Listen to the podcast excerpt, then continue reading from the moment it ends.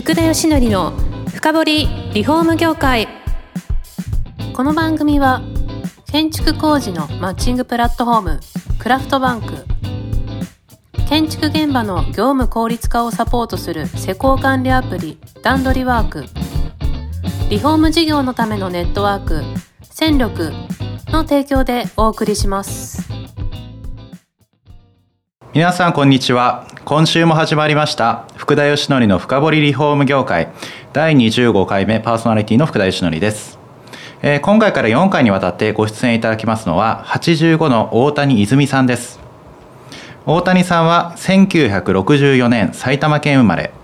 イノベーターカサブランカ等の輸入家具を扱う株式会社村田合同に入社。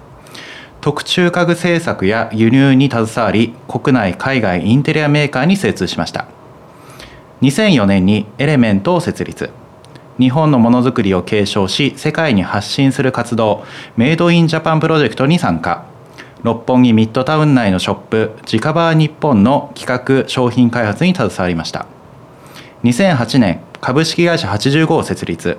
ピースデザインを目指し住宅オフィス店舗ホテルと特注家具デザインブランドの垣根を越えてコーディネートの活躍の幅を広げています。設計事務所と組んで手掛けた住宅のインテリアは800棟を超えています、えー大谷さんこんにちは。こんにちは。よろしくお願いいたします。よろしくお願いします。じゃあ、あの早速始まりましたのでですね、はい。まあ、だあのただ第1回目ということなんで、はい。まあ、大谷さんがどうやって出来上がったのかというかですね。あー はい。っていうのをぜひあの最初の回に伺いたいと思ってまして、はい。幼少期からはい。どういうふうに過ごされたのかを伺いたいと思ってるんですけど、幼少期ですか、はい。幼少期はほとんどオールさんの子でしたね。まあ体育以外というか、あ普通のそうで子ですしたね。全くはい。何か特筆すべきところっていうのはじゃああまりなかったんですか？特筆するところですね、はい。うちの親父があのまあ昔の人なので家のリフォーム自分でやってたんですね。へえなので僕はそれを見ながら、まあ、手伝ってそれこそカンナとかはい。道具、えートンカチとかっていうのはもう子供の頃から扱ってましたね。あえ大工とか、い。そういった職人さんってわけではなくいてですか？やうちの親父は全く普普通の公務員でした。あそうなんですか、ただ時代がどうだったんでしょう、昭和だったので家を要は直すっていうのはそれこそ親父が自らやってましたね。えそれは内装外装問わずですか？そうですね。台風が来るっていうと屋根登って重しを乗っけたりとか水漏れするとなんかやってんなと思うとまあ僕は子供だったんで上がってくるなって怒られながら見てましたけどはい。それを見てるとまあなんか親父かっこいいなと思ってはいましたけども。なるほど、はじゃあさすがに図工の成績が良かったんじゃないあそうですね。いわゆるオールさんは国語算数理科社会語さんですけど体育とか、まあ、図工系は、まあまあ頑張らせていただいたかなっていう感じはありますね。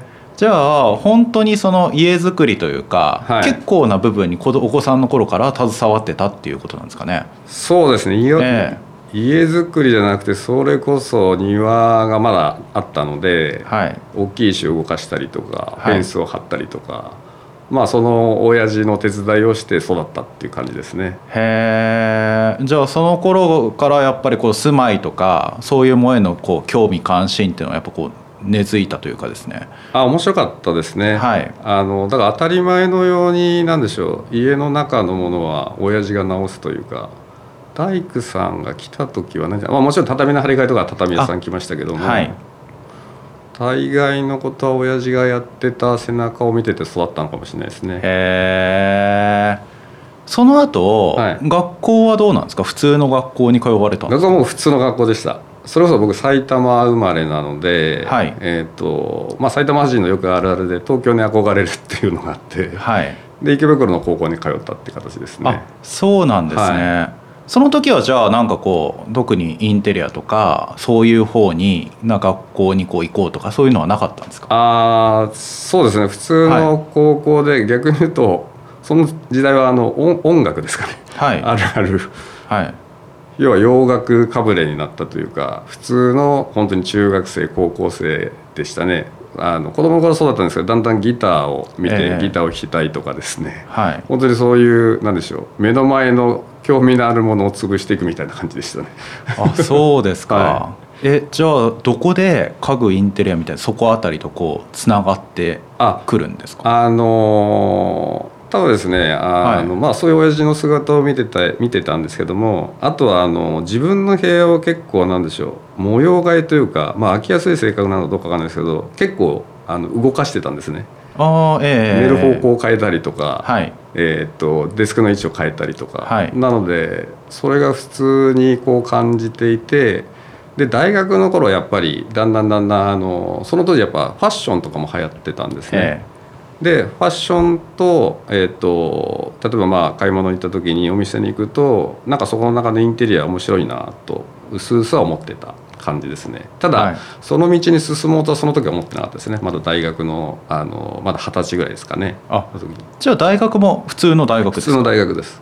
普通の四大経済の大学です。いやだって今はもう専門家と言える形じゃないですか。いや、はい。どこで結びついてるかすごい気になるところなんですけど。あああのー本当に興味本位ですね。まあ就職っていう要は大学の時に就職っていう風な形で初めて自分の仕事を何しようと思ったんはいですね、はいでその当時は本当にバブルの頃だったんで僕ええ。の友達はアパレル行ったりとかそれこそまあ飲食業行ったりとか、はでそれと被るのが嫌だったんでよくよく考えたらあ俺もしかしたらインテリア好きかもみたいな感じでですね。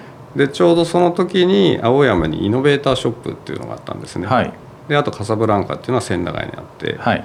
で結構面白いお店だなと思ってたんでじゃあここをちょっとあの狙ってみようと。でインテリア関係の仕事を何社か受けて、はい。それこそその当時ですね国用さんがあのチームデニっていう文房具を何でしょうコンパクトにしたグッズみたいなのを販売してたんですよ、えで国用さんも受けたんですけども、はい。ことごとく落っことされて。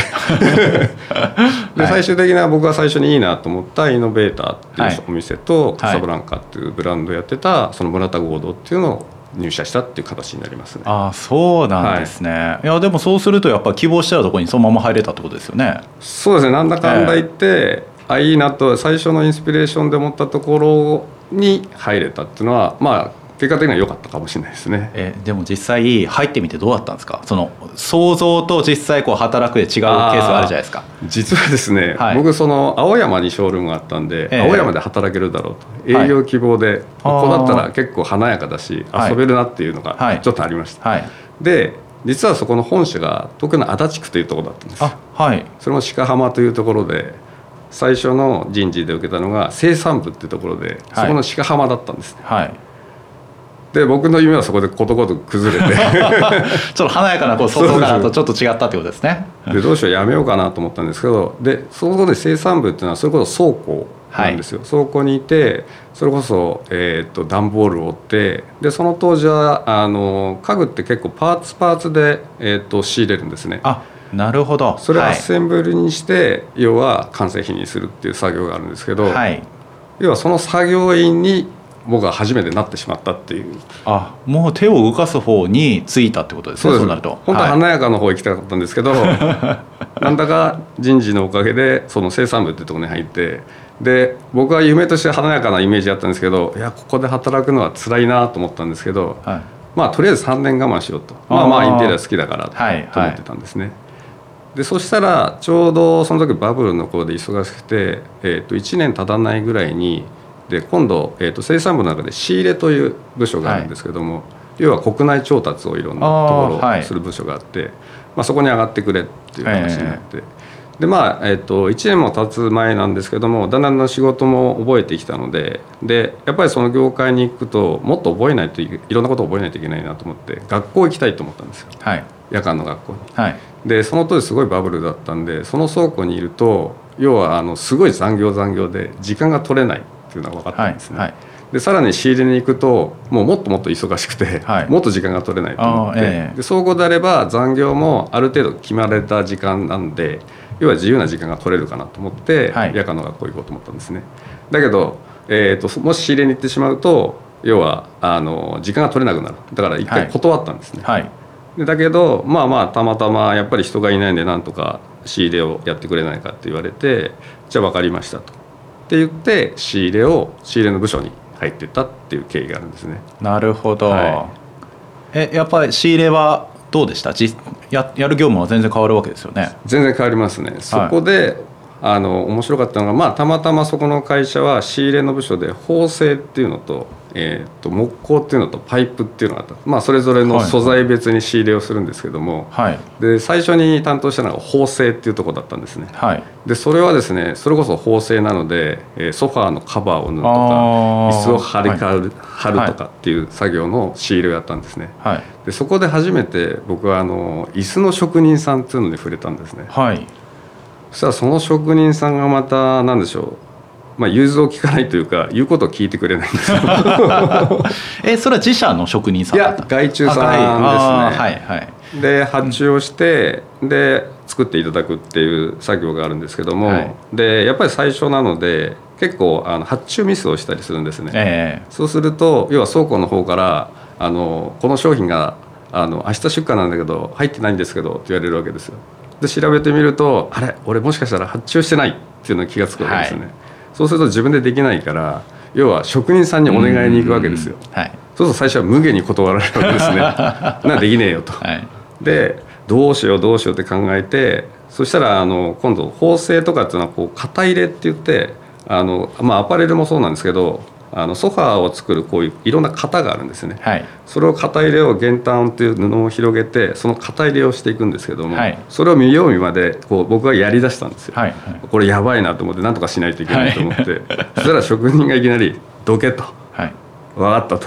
やってやるよ。って言われてでその当時次の出荷の時に夕方に玄関を持ってって朝までにその要は仕上げてくれたんですね。はい。そこでその職人に対してすごいリスペクトを感じてこの人すごいなと思ってでゼロから作って縫製してって言ってでどんどんどんどんそういうような職人さんに触れていくとどんどんインテリアが面白くなっていったんですね。なるほど。でどんどんどんどんあのハマってってでどんどんどんどんあの入っていってしまったっていう形になりあそういうことですね、はい。